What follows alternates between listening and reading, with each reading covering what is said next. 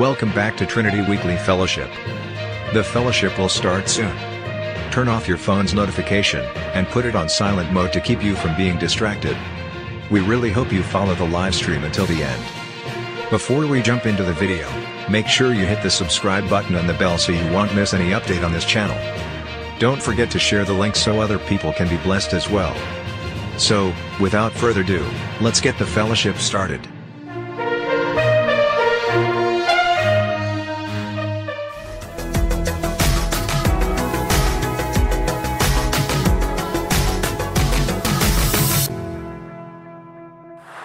Shalom saudara-saudara semua, apa kabar? Semoga semuanya masih tetap sehat dan masih tetap mengikuti protokol kesehatan sampai saat ini. Uh, selamat datang di ibadah live streaming Trinity Fellowship hari ini. Sebelum kita masuk ke dalam puji-pujian dan penyembahan, mari kita satu hati di dalam doa. Mari kita berdoa.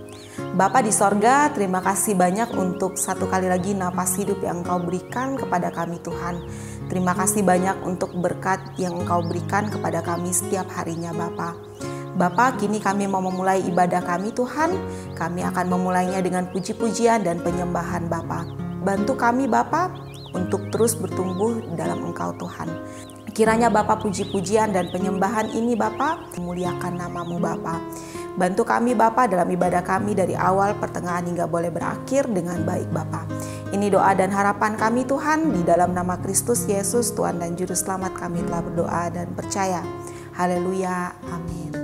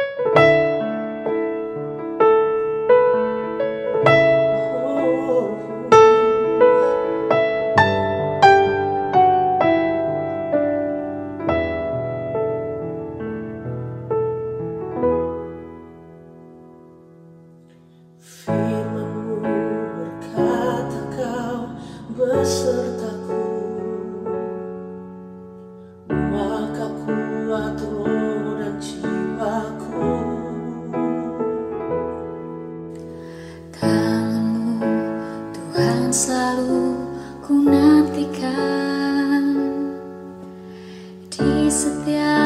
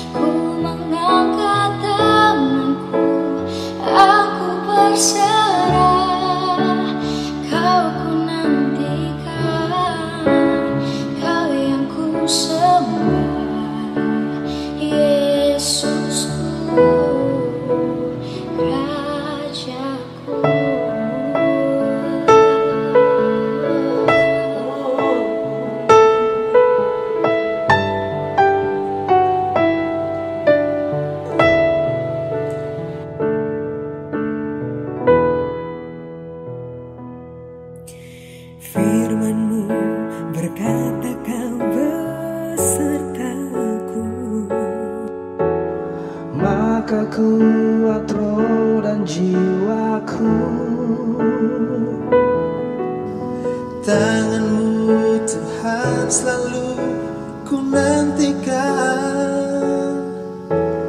Di setiap setiap langkahku percaya. Dengan sayapmu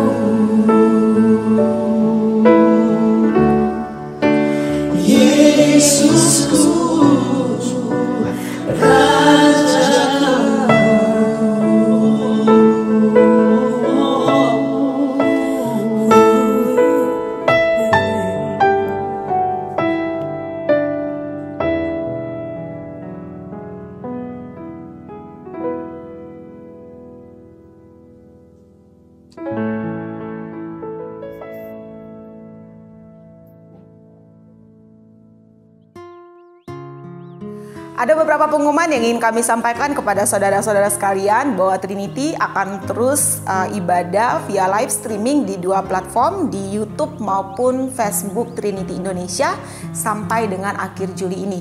Awal Agustus Trinity akan kembali beribadah di home base Trinity Indonesia. Setelah ibadah akan ada Trinity Prayer Hangout di Zoom. Meeting ID dan password teman-teman bisa lihat di uh, link di bawah ini. Karena di Trinity Prayer Hangout kita akan berfellowship dan juga saling mendukung di dalam doa. Kalau ada pertanyaan seputar ibadah maupun firman Tuhan, teman-teman boleh uh, menyampaikan pertanyaan teman-teman di WhatsApp yang tersedia di website trinityindonesia.com. Setiap hari Jumat ada 3G Bible Study jam 7 malam di Home Base Trinity.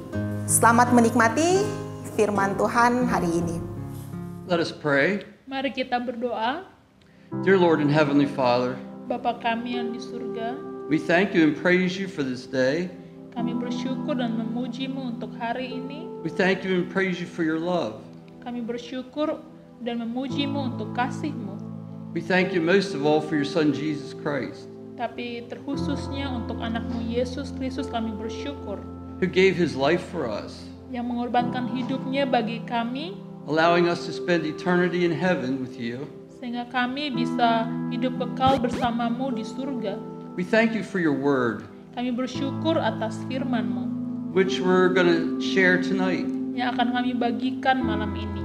We ask that you would calm our hearts, Kami mohon Bapa Engkau datang dalam hati kami, help us to focus on you, tolong kami untuk fokus kepadamu, help us to put aside our cares and worries tolong kami untuk tidak khawatir akan apapun, so that we can hear you speak. sehingga kami bisa mendengar Engkau berbicara. We're asking you, Lord, Bapa kami minta, to speak to us, oh, bicaralah kepada kami, to change our hearts, ubahlah hati kami, to draw us close to you, bahwa kami semakin dekat kepadamu, and to prepare us dan untuk menyiapkan kami for the work that you have planned for us. Pekerjaan yang telah Engkau rancangkan bagi kami. In Jesus' name we pray. Dalam nama Yesus kami berdoa. Amen. Amin. Now, last week, Minggu lalu Jack talked about the Sabbath, Jack berbicara tentang hari Sabat, particularly one example that that Jesus was talking about, khususnya hari Sabat yang Yesus bicarakan. and the word Sabbath, Dan kata Sabat in its very basic meaning, means rest. dalam arti yang paling mendasar berarti means what? Rest. Oh, arti paling mendasar dari kata Sabat adalah beristirahat. And we see that last week Jesus' disciples were rebuked Dan kita lihat bahwa minggu lalu para murid Yesus ditegur for picking grain and eating. karena mereka bekerja di hari Sabat. And we see that Jesus defended them. Dan kita lihat bahwa Yesus membela mereka.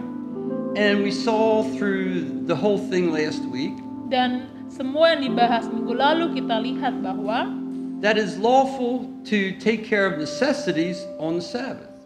bahwa tidak apa-apa untuk uh, mengurus hal yang memang penting di hari Sabat. And Jesus gave a couple examples. Dan Yesus memberikan beberapa contoh. And we see the difference between Jesus and the Pharisees, who were the accusers. Dan kita lihat perbedaan antara Yesus dan orang Farisi yang menegur murid-muridnya. You see, the Pharisees were looking strictly at the letter of the law. Orang Farisi melihat hanya semata-mata hukum Taurat, But Jesus also is looking at the spirit of the law. tapi Yesus melihat roh dari hukum Taurat itu. Now, of course, the Pharisees had added to the law and made it worse.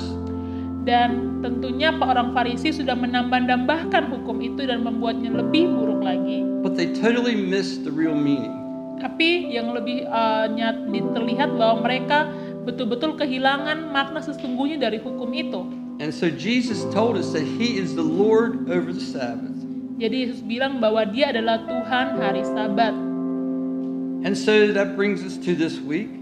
Jadi akhirnya kita sampai di minggu ini And it says that Jesus departed from where He was at dan dikatakan bahwa Yesus telah pergi dari tempat itu sebelumnya and He went into the synagogue, dan dia pergi ke sinagoga atau rumah ibadat which made sense on the Sabbath.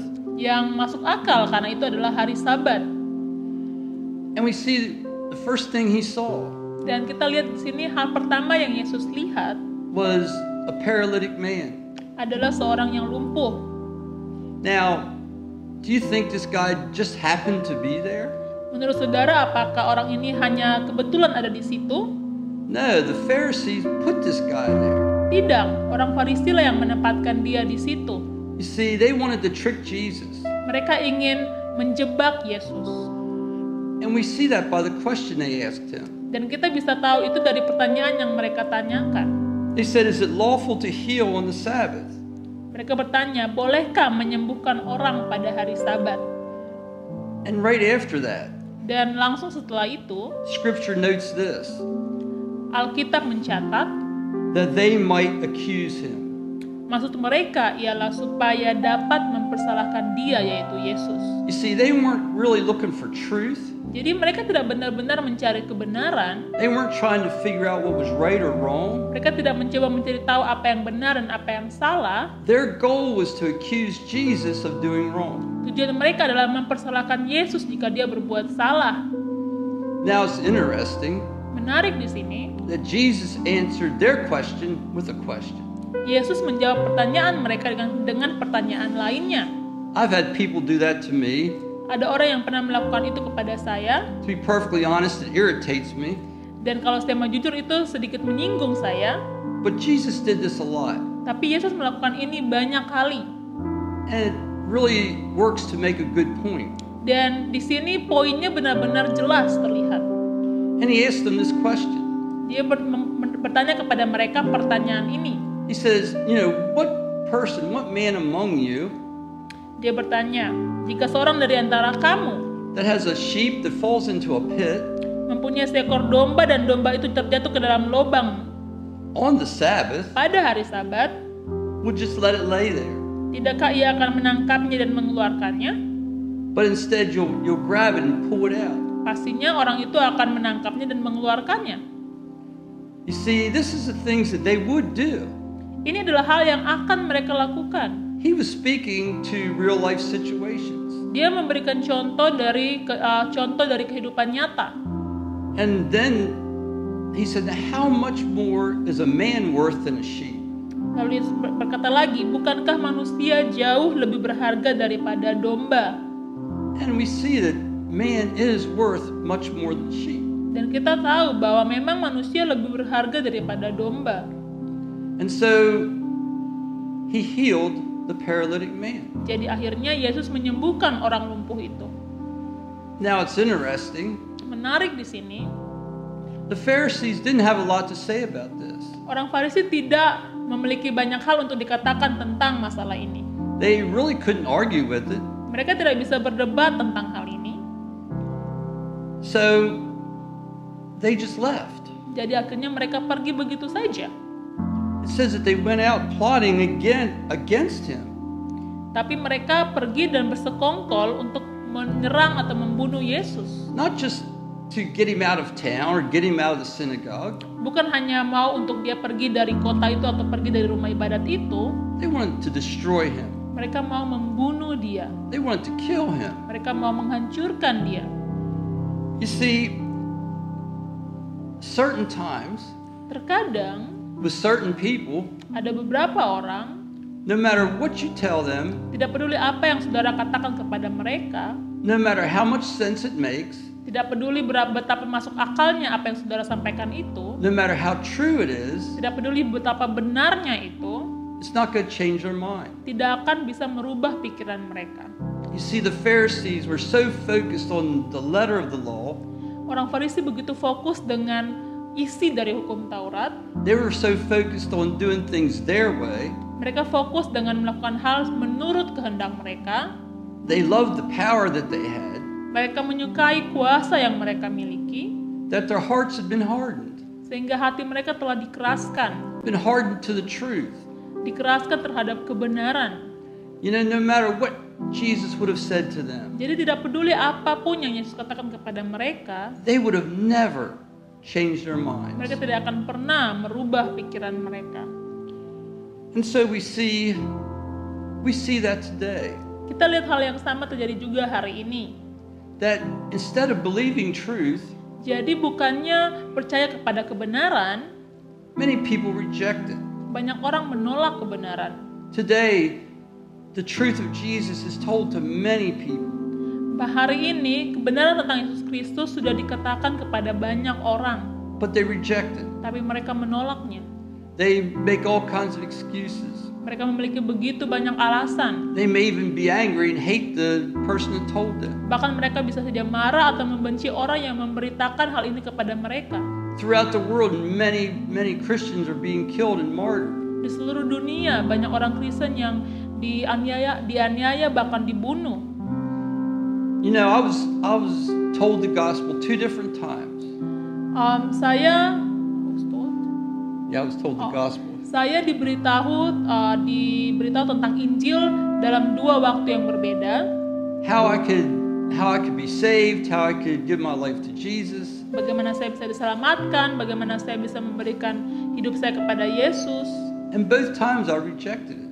Tapi kedua saat itu saya menolaknya. It wasn't until sometime later Tapi beberapa saat kemudian setelah itu, that I accepted the truth. saya akhirnya menerima kebenarannya. The thing is, Masalahnya adalah if I would continue to reject the truth, kalau saya terus-menerus menolak kebenaran, my heart would become hardened hati saya akan dikeraskan to the point where I would never accept the truth. sampai di poin di mana saya tidak akan pernah menerima kebenaran. So we have to be careful that we don't continually, continually reject the truth. Jadi kita perlu hati-hati untuk tidak terus-menerus menolak kebenaran. It will eventually take us to the point in the place where we will never be able to, to accept it. Karena pada akhirnya kita bisa saja sampai kepada poin di mana kita tidak akan pernah menerimanya. Now we've seen these two examples of Jesus doing on the Sabbath. Kita lihat dua hal yang Yesus lakukan di hari Sabat Now the second example is um, shows us dan hal yang kedua menunjukkan kepada kita that it's okay to do good on the Sabbath. bahwa tidak apa-apa untuk berbuat baik di hari Sabat. So we see that even under the law, it was okay to, to take care of necessities and to do good. Jadi kita lihat bahwa bahkan di bawah hukum Taurat tidak apa-apa untuk memperhatikan hal yang memang perlu dan juga berbuat baik di hari Sabat. So, what does this mean for us? Jadi apa artinya bagi kita? Because you have to understand Karena kita perlu memahami that all that Jesus was doing here bahwa segala hal yang yang Yesus lakukan di sini was in the context of the law. ada dalam konteks tentang hukum Taurat. You see, the church age, the age of grace had not come yet. Jadi uh, zaman gereja atau zaman kasih karunia belum tiba saat itu. You see, until Jesus went to be with the Father in heaven, Hingga akhirnya Yesus naik ke sorga berkumpul bersama Allah Bapa, the world was still operating under the law. dunia masih beroperasi di bawah hukum Taurat. So, when we when we think of the law, Jadi kalau kita berpikir tentang hukum Taurat, there's one thing we have to be careful of. ada satu hal yang perlu kita perhatikan. whether it has to do with the Sabbath or something else. Apakah ini tentang hari Sabat atau tentang hukum lainnya? We have to be careful of trying to take what the law says and apply it directly to our time now. Kita perlu hati-hati untuk mengaplikasikan apa yang dikatakan di hukum Taurat dengan apa yang bisa kita uh, lakukan di zaman sekarang. There's things we can learn from it, Ada hal-hal yang bisa kita pelajari dari hal itu, but we have to be careful not to try to to make it directly apply to us. tapi kita perlu hati-hati untuk tidak langsung mengaplikasikannya secara langsung kepada diri kita. Because we're operating under grace and not the law. Karena kita beroperasi di bawah kasih karunia dan bukan hukum Taurat. But there's something interesting about the Sabbath. Tapi ada yang menarik tentang hari Sabat. This was not introduced first in the law. Ini tidak diperkenalkan pertama-tama dalam hukum Taurat. It was introduced on the seventh day of creation. Itu diperkenalkan pada uh, hari terakhir hari ketujuh dari penciptaan. See, Genesis chapter 2, verses 1 to 3 tell us this. Kejadian pasal 2 ayat 1 sampai 3 berkata, Thus the heaven and the earth and all the host of them were finished. Demikianlah diselesaikan langit dan bumi dan segala isinya. Ketika Allah pada hari ketujuh telah menyelesaikan pekerjaan yang dibuatnya itu, berhentilah ia pada hari ketujuh dari segala pekerjaan yang telah dibuatnya itu. Lalu Allah memberkati hari ketujuh itu dan menguduskannya, karena pada hari itulah ia berhenti dari segala pekerjaan penciptaan yang telah dibuatnya itu.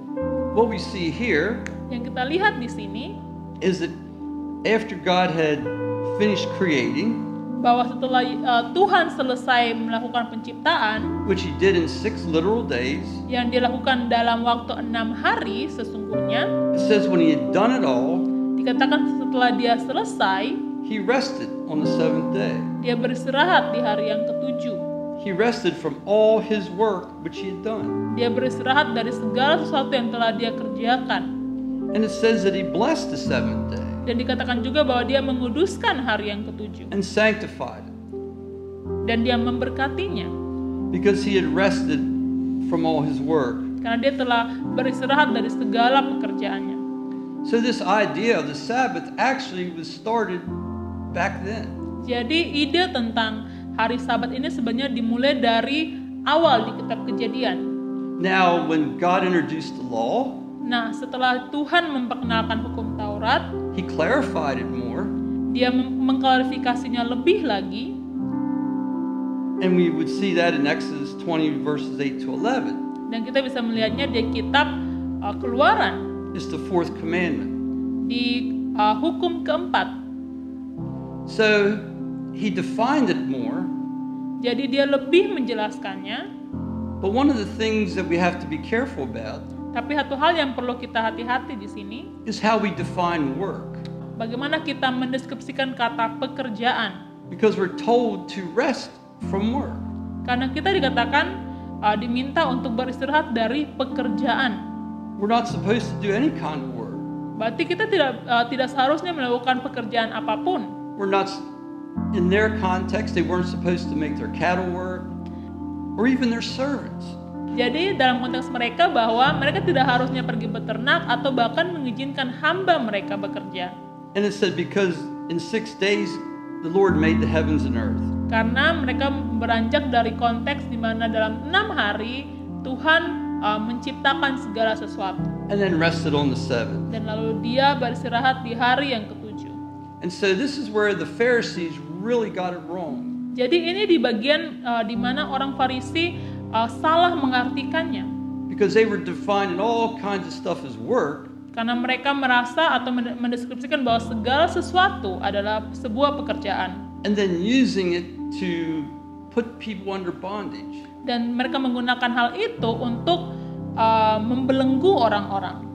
One of the one of the things we have to remember about the law, Satu hal yang perlu kita ingat tentang hukum, it was always impossible.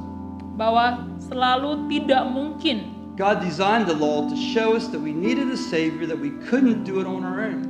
Tuhan menciptakan hukum Taurat untuk menunjukkan kepada kita bahwa kita perlu seorang penyelamat atau seorang juru selamat dan karena kita tidak bisa melakukannya dengan kemampuan diri kita sendiri. So the Pharisees didn't make it impossible, Jadi eh, orang Farisi tidak membuatnya menjadi sesuatu yang tidak mungkin, they made it more impossible. mereka membuatnya lebih tidak mungkin lagi. But see, now we're under grace. Tapi sekarang kita di bawah kasih karunia. So, what can we learn from the law? Jadi apa yang bisa kita pelajari dari hukum Taurat? One of the things one of the things we can look at Satu hal yang bisa kita perhatikan di sini is the fact that the Sabbath was actually introduced outside of the law. fakta bahwa hari Sabat sebenarnya diperkenalkan di luar dari hukum Taurat. Ephesians 5:1 tells us this. Efesus 5 uh, ayat 1 berkata, Therefore be imitators of God. telah karena itu teladanilah Tuhan. You see, we're supposed to imitate God. Jadi kita seharusnya meneladani Tuhan. God rested on the seventh day, Tuhan beristirahat di hari ketujuh. and so we need to take a day of rest. Jadi kita juga perlu untuk um, mendapatkan hari istirahat. You know, in Mark chapter 2, verses 27 and 28, Mark, uh, Markus pasal 2, 27 28. yeah, Markus pasal 2 ayat 27 sampai 28 it tells us that the Sabbath was made for man, dikatakan bahwa hari Sabat dibuat untuk manusia man was not made for the Sabbath. dan bukanlah manusia yang dibuat untuk hari Sabat. In other words, Sabbath was supposed to be beneficial to us. Artinya bahwa hari Sabat seharusnya menjadi sesuatu yang uh, menguntungkan kita. Our bodies were never designed to work seven days a week. Tubuh kita tidak pernah dirancang untuk bisa bekerja tujuh hari dalam seminggu. From a health standpoint, we need a day of rest. Dari uh, sudut pandang kesehatan, kita butuh hari istirahat. And actually, many things in the law, that even the dietary part, has to do with health. Dan bahkan banyak hal dalam hukum Taurat uh, tentang uh, cara makan itu juga berhubungan dengan uh, sudut pandang kesehatan. So we can see that we need to take that day of rest. Jadi kita lihat bahwa kita perlu uh, mengambil hari istirahat itu. But also on that day, Tapi juga pada hari itu we're supposed to rest plus worship. kita harus beristirahat dan juga harus menyembah Tuhan. Part of the Sabbath had to do with worship. Bagian dari hari Sabat adalah menyembah Tuhan. So God wants us to come together Jadi Tuhan mau kita datang berkumpul to worship Him. untuk menyembah Dia. But we also see Tapi kita juga lihat that somebody has to prepare for the worship. bahwa ada orang yang harus menyia- menyiapkan segala sesuatu untuk penyembahan itu. Somebody has to preach the sermon, Harus ada yang berkhotbah, play the music, memainkan alat musik, prepare the room. menyiapkan ruangannya. And we see that that's what had to happen in the Old Testament, in the law. Dan itu itu ya itulah yang terjadi di perjanjian lama dalam hukum Taurat The priest had to work on the Sabbath bahwa si pengkhotbah atau pendeta harus bekerja di hari Sabat to be obedient to what God had called them to do. supaya mereka menjadi taat terhadap, terhadap apa yang merupakan panggilan mereka dari Tuhan. And so we see there that that some people are going to have to work to prepare. Jadi kita lihat bahwa tetap ada beberapa orang yang mesti bekerja untuk menyiapkan segala sesuatu. And for those, they should try to take another day to rest. Dan untuk ha- untuk hal itu, hari istirahat mereka menjadi hari lainnya. But there's another thing about the, the Sabbath. Tapi ada hal lain, hal, hal lain juga tentang hari Sabat. Because the law was so strict, Karena hukum Taurat begitu tegasnya, especially with the additions that the Pharisees made, ditambah lagi dengan tampak hukum-hukum tambahan dari orang Farisi, and the people took it so seriously dan mereka begitu serius uh, melakukannya, that they would start, they would prepare before the Sabbath began. mereka akan mulai bersiap-siap sebelum hari Sabat dimulai. There was a 24 hour period Ada waktu uh, 24 jam namanya, from night until the next night dari malam uh, kemarin sampai malam berikutnya, when they couldn't do any work. di mana mereka tidak bisa melakukan apa pun. So before that started, Jadi sebelum itu dimulai, they would prepare their meals, mereka akan menyiapkan makanan mereka, they'd make sure all their clothes were ready, mereka pastikan semua pakaian mereka siap, they would do everything that was going to be needed done on that day. mereka akan melakukan segala sesuatu yang perlu mereka lakukan di hari itu, They would do it ahead of time. mereka akan melakukannya sebelum. You know, we can learn from that. Kita bisa belajar dari hal itu. Do you prepare on Saturday evening for Sunday morning worship? Apakah saudara bersiap-siap dari hari Sabtu sore untuk menyembah di hari Minggunya? Do you prepare yourself physically and spiritually? Apa saudara men- menyiapkan diri saudara secara fisik dan secara roh saudara? You know, if we're supposed to rest on that seventh day, Kalau kita uh, seharusnya beristirahat di hari ketujuh, we should make sure that our shopping's done, kita harus pastikan bahwa segala keperluan belanja kita sudah selesai, that any kind of work that we need need to do bahwa segala sesuatu yang perlu kita lakukan is taken care of on Saturday, sudah diselesaikan di hari Sabtu. so that we have to do as little as possible on Sunday. Jadi di hari Minggu kita tidak perlu melakukan terlalu banyak hal, But we should also prepare ourselves spiritually. tapi kita juga perlu menyiapkan diri kita diri kita secara roh. We should we should read scripture, Kita harus membaca firman Tuhan, we should pray kita mesti berdoa so that our hearts are prepared. sehingga hati kita siap.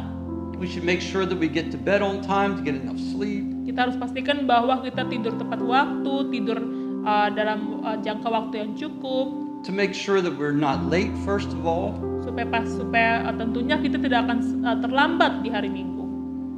but also so that we're fresh and ready to meet God. Tapi juga supaya kita uh, merasa segar dan siap untuk bertemu dengan Tuhan. You see, this is something that they did Ini hal yang mereka lakukan because the law was really strict. karena bagi mereka hukum begitu tegasnya.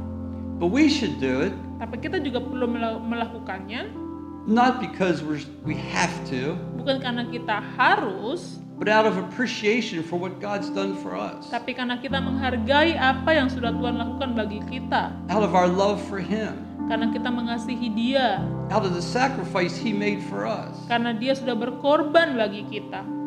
If we truly love Him, Kalau kita betul-betul mengasihi Tuhan, if worship is really important to us, kalau menyembah Tuhan begitu pentingnya bagi kita, we will prepare ourselves. kita akan menyiapkan diri We kita. will, we will make sure that we're ready Kita akan pastikan bahwa kita siap and we'll be obedient to Him. dan kita akan taat kepadanya. So these are some things that we can learn from from the Old Testament law. Jadi ini beberapa hal yang bisa kita pelajari dari hukum Taurat Perjanjian Lama without trying to apply it directly to our lives. tanpa mencoba untuk uh, mengaplikasikannya langsung dalam hidup kita.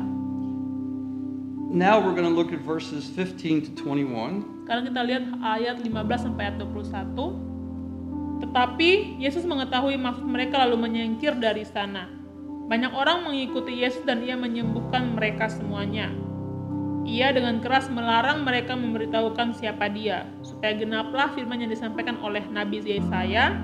Lihatlah, itu hambaku yang kupilih, yang kukasihi, yang kepadanya jiwaku berkenan. Aku akan menaruh rohku ke atasnya, dan ia akan memaklumkan hukum kepada bangsa-bangsa. Ia tidak akan berbantah dan tidak akan berteriak, dan orang tidak akan mendengar suaranya di jalan-jalan. Buluh yang patah terkulai tidak akan diputuskannya, dan sumbu yang pudar nyalanya tidak akan dipadamkannya, sampai ia menjadikan hukum itu menang. dan padanya lah bangsa-bangsa akan berharap. We see here that Jesus knew what the Pharisees were thinking. Jadi kita lihat bahwa Yesus tahu apa yang dipikirkan orang Farisi. Jesus knew their hearts. Yesus tahu hati mereka. And so he says he withdrew, he left. Jadi akhirnya dia menyingkir dari tempat itu. You see, he didn't he didn't want to keep confronting them Jadi Yesus tidak mau terus berdebat dengan mereka because he knew their hearts were hardened. karena dia tahu hati mereka dikeraskan. He knew it wasn't going to do any good. Dia tahu bahwa itu tidak itu akan menjadi sia-sia saja. Plus, he knew he didn't want to have a major confrontation. Dan dia juga tahu dia tidak mau terjadi konflik yang besar. He knew that he couldn't be arrested or, or taken into captivity at that time Dia tahu bisa bisa saja dia ditangkap di saat itu because it wasn't his time. dan itu bukan saat yang tepat. You see, Jesus had a total, complete understanding of the timing of everything. Jadi Yesus betul-betul paham uh, waktu yang tepat untuk segala sesuatu. And even though the Pharisees would have loved to kill him right then, Dan walaupun orang Farisi mau saja membunuh dia saat itu juga, he knew that it wasn't time. tapi dia tahu itu bukan saatnya. And so he left. Makanya dia menyingkir. And when he left, it says great multitudes followed him. Dan setelah dia, waktu dia menyingkir, banyak orang tetap mengikuti dia. And he says he healed all of them. Dan dikatakan bahwa dia menyembuhkan mereka semuanya. So even though he withdrew and went to a quieter place, he was still doing the good works. Jadi walaupun dia menyingkir, dia pergi ke tempat yang lebih uh, sunyi, tetap dia melakukan pekerjaan baik di situ. He wasn't just hiding out. Dia bukan pergi untuk bersembunyi, He was still ministering to people. Dia tetap melayani orang-orang. And it should be the same for us. Dan itu perlu terjadi pada kita juga. No matter what stage of life or no matter what's going on, we should always be willing to minister to people. Tidak peduli situasi hidup kita seperti apa, kita tetap harus mau melayani orang-orang. But it's interesting to see this. Tapi menarik untuk kita lihat di sini, He warned them not to make him known. dia melarang mereka keras untuk tidak memberitahu siapa dia. In other words, don't go telling everybody who I am and where I am. Dalam kata lain, dia bilang jangan beritahu siapa-siapa uh, tentang aku atau di mana aku. That goes along with the idea that he knew it wasn't his time. Itu cocok dengan pemikiran bahwa dia tahu itu bukan saat yang tepat. But it was also to fulfill prophecy. Tapi itu juga terjadi karena dia ingin menggenapi uh, nubuatan. Matthew has shown us a lot of times throughout how Jesus' life was fulfilling prophecy. Matius menunjukkan begitu banyak kali saat hidup Yesus menggenapi nubuatan. And in this case, it was a prophecy, prophecy from Isaiah 42 1 to 4. Dan ini uh, dalam kasus ini adalah nubuatan dari. Yesaya 42 ayat 1 sampai 4. And we see, we see here Dan kita lihat di sini that God says, Behold my servant whom I have chosen. Tuhan berkata, "Lihatlah itu hambaku yang kupilih." It's like God saying, Look at this guy. Seperti Tuhan bilang, "Lihatlah orang ini. This is my guy. Inilah orang yang kupilih. Behold my servant. Lihatlah dia hambaku." And notice he called Jesus his servant. Dan di sini Tuhan memanggil Yesus hambanya. You know, Jesus willingly set aside his godliness Jadi Yesus dengan taatnya menyingkir uh, mengesampingkan keilahiannya to come to this earth untuk datang ke dunia to serve God untuk melayani Tuhan and to serve us. dan untuk melayani kita. You know, if Jesus was willing to be a servant, Jadi Yesus mau menjadi seorang hamba, we certainly ought to be willing to serve and be servant. tentunya kita juga harus mau untuk uh, menjadi hamba dan melayani. We see also that Jesus was the chosen one, kita lihat bahwa Yesus Yesus adalah dia yang dipilih, chosen for this particular task dipilih untuk tugas ini, of dying and taking our sin untuk mati dan mengambil upah, membayar upah dosa kita and then conquering death in the resurrection. dan mengalahkan maut dan bangkit dari maut. And God also says, My beloved, in whom my soul is well pleased. Tuhan juga berkata, yang kepadanya jiwaku berkenan, yang kukasihi. You see, the Father was well pleased with Jesus. Jadi Tuhan betul-betul uh, menyayangi Yesus. It's the one that He loved. Dia mengasihi Yesus. It says, I will put my spirit in him, upon him. Dia berkata, "Aku akan menaruh rohku ke atasnya." You see, we see the example here that God doesn't just send us out, Jadi kita lihat di sini bahwa Tuhan tidak hanya sekedar meng- uh, mengirim kita keluar and leave us to our own to figure it out. dan meninggalkan kita untuk sen- uh, sendirian uh, mencoba mengerti segala sesuatu. He's going to go with us. Dia akan ikut dengan kita. He's going to help us. Dia akan menolong kita. And then he says that Jesus will declare justice to the Gentiles. Dan dia juga berkata bahwa dia akan uh, memaklumkan, memaklumkan hukum kepada bangsa-bangsa lain. So the Gentiles are prophesied here to hear the good news. Jadi di sini bangsa-bangsa lain pun dinubuatkan akan mendengarkan kabar baik Injil. But first they were going to it was going to be shared with the Jews. Tapi pertama-tama akan dibagikan dulu kepada bangsa Yahudi. And because of their hard heart, then it would be shared with the Gentiles. Tapi karena hati mereka dikeraskan, akhirnya dibagikan kepada bangsa-bangsa lain. And we see then in verses, the next couple verses, Lalu kita lihat di ayat-ayat berikutnya, it says that he, meaning Jesus, will not quarrel or cry out. dikatakan bahwa Yesus, Yesus tidak akan berbantah atau berteriak. Nor will anyone hear his voice in the streets. Bahkan orang tidak akan mendengar suaranya di jalan-jalan. This speaks to Jesus and the quiet manner that he's going to do his job. Ini berbicara tentang Yesus dan sikapnya yang tenang saat dia melakukan pekerjaannya. We didn't see him yelling and screaming at the Pharisees. Kita tidak melihat Yesus berteriak uh, atau meneriaki orang-orang Farisi. Even when confronted by Satan and tempted by Satan, Bahkan saat dia diserang atau dicobai oleh iblis, Jesus exhibited a quiet, calm spirit. Yesus menunjukkan roh yang tenang, yang diam. And so for for his ministry, he was, he was generally quiet spoken, not loud. Jadi selama pelayanannya Yesus selalu uh, kebanyakan Yesus selalu uh, bersikap tenang, And even even at his trial, he was silent. bahkan di penghak- uh, penghakimannya dia juga tetap diam. And you we can learn from that also. Jadi kita bisa belajar dari hal itu. We need to be careful how we speak. Kita perlu berhati-hati bagaimana kita berbicara. Loud is not power. Jadi suara yang keras itu bukanlah suatu kuasa, Truth is power. tapi kebenaranlah yang berkuasa. We need to speak truth with authority, Kita perlu mem- memperkatakan kebenaran dengan otoritas, but we don't have to be loud and obnoxious. tapi kita tidak perlu menjadi orang yang bersuara keras ataupun terdengar gila. It also said that a bruised reed he will not break. Dikatakan bahwa buluh yang patah terkulai tidak akan diputuskannya. A smoking flax he will not quench. Sumbu yang pudar nyalanya tidak akan dipadamkannya. He could have called down angels, he could have destroyed them. Dia bisa saja memanggil malaikat untuk menghancurkan mereka, But he didn't. tapi tidak tidak dia lakukan. He gave them truth, Dia berikan mereka kebenaran, he let them make their decision. dia biarkan mereka membuat keputusan mereka sendiri. And so we need to be careful, shows that we need to be careful also. Jadi di sini kita juga perlu berhati-hati How we treat people bagaimana kita memperlakukan orang-orang and how we approach them. dan bagaimana kita mendekati mereka. Because Jesus had the power, Karena Yesus punya kuasanya, but he didn't use it. tapi dia tidak menggunakannya. And we see that prophesied here. Dan kita lihat bahwa hal itu dinubuatkan di sini. And then it goes on says, until he sends forth justice to victory, Dikatakan bahwa sampai ia menjadikan hukum itu menang, and in his name Gentiles will trust. dan padanya lah bangsa-bangsa lain akan berharap.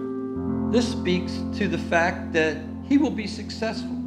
Ini berarti bahwa pada intinya dia akan sukses, berhasil. Because it says the Gentiles will listen, Karena dikatakan bahwa bangsa-bangsa lain akan mendengarkannya. the Gentiles will trust. Bangsa-bangsa lain akan percaya kepadanya.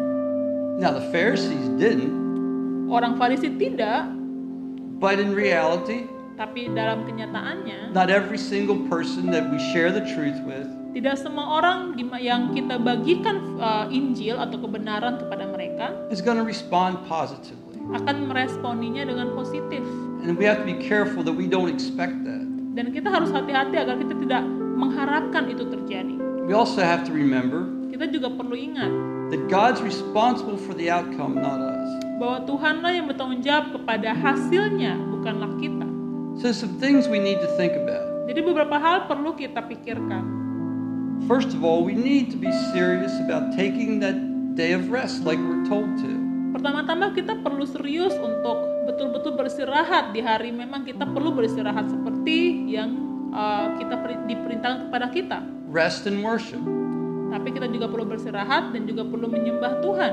And we need to prepare ahead of time for that. Dan kita perlu bersiap-siap sebelum harinya. It'll really improve our lives. Itu akan betul-betul uh, memperbaiki uh, hidup kita menjadi lebih baik. I had a friend that owned a restaurant. Saya punya teman yang memiliki sebuah restoran. It was open seven days a week. Dia buka tujuh hari seminggu.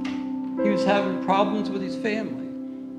Dia akhirnya memiliki masalah dengan keluarganya. And he felt like the Lord was telling him to close on Sunday. Dan dia merasa bahwa Tuhan bilang kepada dia untuk menutup usahanya pada hari Minggu. His restaurant friends, Uh, salah satu temannya yang juga memiliki restoran, they said, if you close on Sunday, mereka bilang, kalau engkau tutup hari Minggu, your restaurant will go out of business. restoranmu akan bangkrut. That's your best day of the week. Karena itu adalah hari terbaik untuk uh, di- membuka usaha. He closed on Sunday. Tapi tetap putuskan dia untuk, uh, dia tetap putuskan untuk uh, tutup usahanya pada hari Minggu. Within two or three months, Dalam dua tiga bulan, he was making more money than when he was open on Sunday. dia meng- menghasilkan lebih banyak uang daripada waktu dia masih buka hari Minggu. His family was doing better. Keluarganya, keadaan keluarganya menjadi lebih baik. You see, when we do things God's way, Jadi kalau kita melakukan sesuatu menurut kehendak Tuhan, have positive results. maka akan ada hasil yang positif. And we, ne- we need to remember that on Sundays, Dan kita juga perlu ingat bahwa pada hari Minggu we can still take care of necessities like eating, kita masih perlu uh, masih bisa untuk melakukan sesuatu yang perlu seperti makan and we can still do good. dan kita masih bisa berbuat baik. If there's someone in need, we, we, need, we can take care of that. Kalau ada orang yang butuh bantuan, kita bisa membantu mereka. We don't want to be legalistic about this like the Pharisees. Kita tidak mau menjadi orang yang legalistik seperti orang Farisi. So we have to allow God to guide us in these things. Jadi kita te- tetap harus mengizinkan Tuhan untuk uh, memandu kita, uh, memimpin kita dalam hal ini. And sometimes there's people we just need to quit talking to. Dan terkadang ada beberapa orang yang kita tidak perlu bicara bicara kepada mereka pada hari itu. We can argue back and forth and back and forth. Dan kita bisa saja berdebat dengan mereka terus-menerus, Their minds never change. tapi uh, pemikiran mereka tidak akan pernah berubah. We need to discern when it's time to walk away. Kita perlu uh, untuk mengambil saat untuk menyingkir dari tempat itu. and go to someone who will listen. Menyingkir dari orang itu dan pergi kepada orang lain yang akan mendengarkan. We also need to, to remember Kita juga perlu ingat not to try to directly apply the law to our lives now. tidak untuk uh, mencoba langsung mengaplikasikan hukum Taurat uh, dalam hidup kita. You know, learn about it Memang kita perlu mempelajarinya and see what God speaks to you about it. dan kita lihat apa yang ingin Tuhan perkatakan kepada kita melalui hukum. But we need to be careful not to try to directly apply it to our lives right now. Tapi kita tidak bisa uh, secara buta dan uh, langsung mengaplikasikannya dalam hidup kita begitu saja. Let us pray. Mari kita berdoa. Dear Lord and Heavenly Father, Bapa kami yang di surga, we thank you and praise you Bapa kami bersyukur dan memuji Engkau for your word untuk firman-Mu that you've shared with us tonight. yang kebagikan dengan kami malam ini. We pray that you would speak to each of us Bapak kami berdoa Engkau akan berbicara kepada tiap dari kami in whatever area we need to hear. dalam area apapun yang perlu kami dengarkan Tuhan. That you would help us to, to see things your way, Tolong kami untuk melihat segala sesuatu dengan cara pandangmu. to be willing to take take your command to to rest today and to worship you very seriously. Untuk mau taat, untuk beristirahat di hari di mana kami harus beristirahat dan untuk menyembahmu di hari itu. Lord, help us to be obedient to what you're telling us to do. Bapa tolong kami untuk taat kepada perintahmu atas hidup kami. Help us to love you Tolong kami untuk mengasihi Engkau and care about you dan peduli akan Engkau. so that the decisions that we make Sehingga keputusan yang kami ambil will be guided and directed by you. Akan dipandu, dituntun olehmu. That our lives will be pleasing to you Maka hidup kami akan menyenangkan hatimu and most of all beneficial for your kingdom. dan pastinya akan um, berkontribusi untuk kerajaanmu. In Jesus' name we pray. Dalam nama Yesus kami berdoa. Amen. Amin. Terima kasih buat teman-teman yang sudah mengikuti ibadah kita sampai selesai hari ini. Kami bersyukur dan berterima kasih juga buat teman-teman yang sudah meluangkan waktu untuk mau mengikuti kita untuk sama-sama beribadah walaupun via live stream. Kami mengundang untuk teman-teman luangkan waktu sedikit lagi uh, 30 sampai 40 menit kita ngobrol sama-sama di prayer hangout dan juga kita akan uh, sama-sama saling mendoakan. Jadi jika teman-teman punya beban doa apa pun itu atau ada cerita baru dalam minggu ini kita ngobrol dan kita saling mendoakan di prayer hangout. Ajak teman-teman yang lain mari sama-sama uh, broadcast ke uh, grup teman-teman yang uh, juga anggota Trinity agar sama-sama masuk ke ruang di Zoom. Kami tunggu teman-teman di sana. Nah mari sama-sama kita akhiri ibadah kita malam ini dan kita akan berdoa. Mari kita berdoa Bapak kami bersyukur untuk kebaikan Tuhan dalam kehidupan kami sehingga kami sudah melakukan ibadah kami hari ini Tuhan. Engkau sertai kami. Kami bersyukur Tuhan walaupun selama berapa bulan ini kami melakukan via live stream Engkau terus menyertai kami Bapak. Berkati setiap hamba Tuhan yang sudah mengambil bagian dalam pelayanan hari ini baik uh, dari MC pembawa firman penerjemah dan juga uh, worship leader Tuhan. Engkau berkati Tuhan Uh, mereka semua engkau balas berkat untuk mereka semua ya Bapak. Buat teman-teman yang menyaksikan dari rumah biarlah engkau sertai mereka Tuhan. Apa pun yang menjadi pergumulan mereka biarlah engkau terus uh, menjadi jawaban Tuhan bagi mereka yang uh, bergumul dengan sakit penyakit yang mencari pekerjaan yang uh, bergumul dengan pendidikan Tuhan. Engkau sertai mereka selalu ya Bapak. Kami berdoa biarlah apa pun yang mereka lakukan dalam kehidupan ini Tuhan berkenan di hadapanmu Bapak kami bersyukur Tuhan, kami akan akhiri ibadah kami malam ini dan kami minta Engkau untuk memberkati kami. Mari sama-sama teman-teman kita menerima berkat Tuhan. Tuhan memberkati engkau dan melindungi engkau. Tuhan menyinari engkau dengan wajahnya dan memberikan engkau kasih karunia. Tuhan menghadapkan wajahnya kepadamu dan memberikan engkau damai sejahtera. Semua berkat ini kami terima dalam satu nama yaitu Tuhan Yesus Kristus. Haleluya. Amin.